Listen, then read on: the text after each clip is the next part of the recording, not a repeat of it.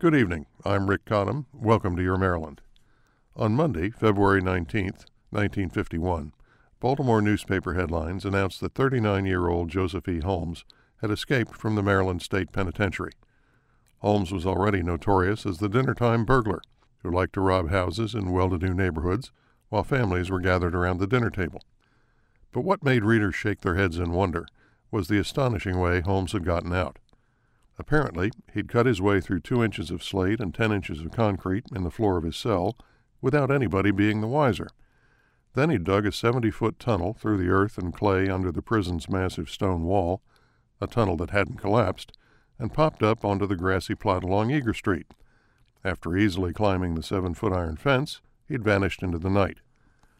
The only inmate ever to tunnel his way out of Maryland's maximum security prison became an instant celebrity.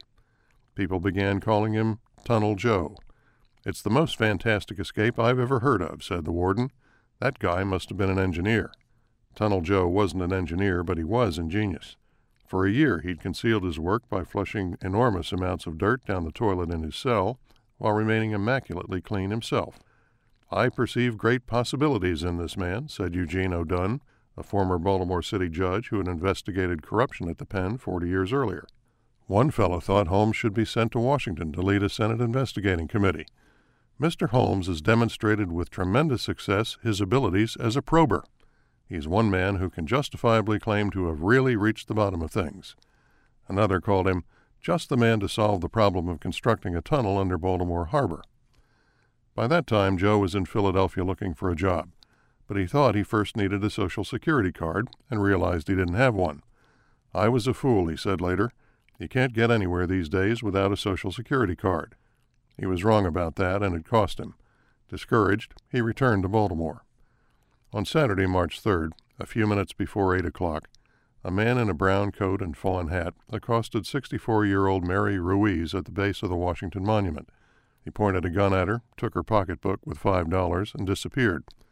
She ran to a nearby store and reported the holdup. Minutes later, Officer Frank Plunkett spotted a man at Monument and Cathedral Streets fitting the robber's description.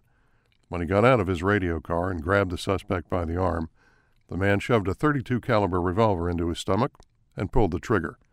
The gun misfired twice, and the robber fled. Plunkett and two other policemen chased the suspect through the Saturday night crowds in Mount Vernon and into the recreational bowling alley at Howard and Monument. There they cornered him. One shouted, Hey, you're Holmes. Yes, Joe said. Before he was sentenced to another 30 years in the penitentiary, Joe told what everyone wanted to know how he had dug the tunnel. Prison officials as far away as California wanted their guards to know so it wouldn't happen to them. Joe told them every detail. Then he explained why he'd done it. Apparently, a new warden had decided to tighten discipline at the penitentiary. One of his reforms had been to take away inmates' ability to earn a little money by making and selling knickknacks. I had no future to look forward to, Joe said. He thought he might blow his top if he didn't get out. He also described what it had felt like when, after working 11 months on that tunnel, digging 70 feet under the dark, heavy prison walls, he'd finally been able to open a tiny hole just outside with his fingers. He said he looked up to see a clear, cold night sky filled with stars. That, he said, gave me a deal of satisfaction. Joseph Ellsworth Holmes, inmate number 32565, became a hero to the African American community in Maryland, the subject of a song and a local legend.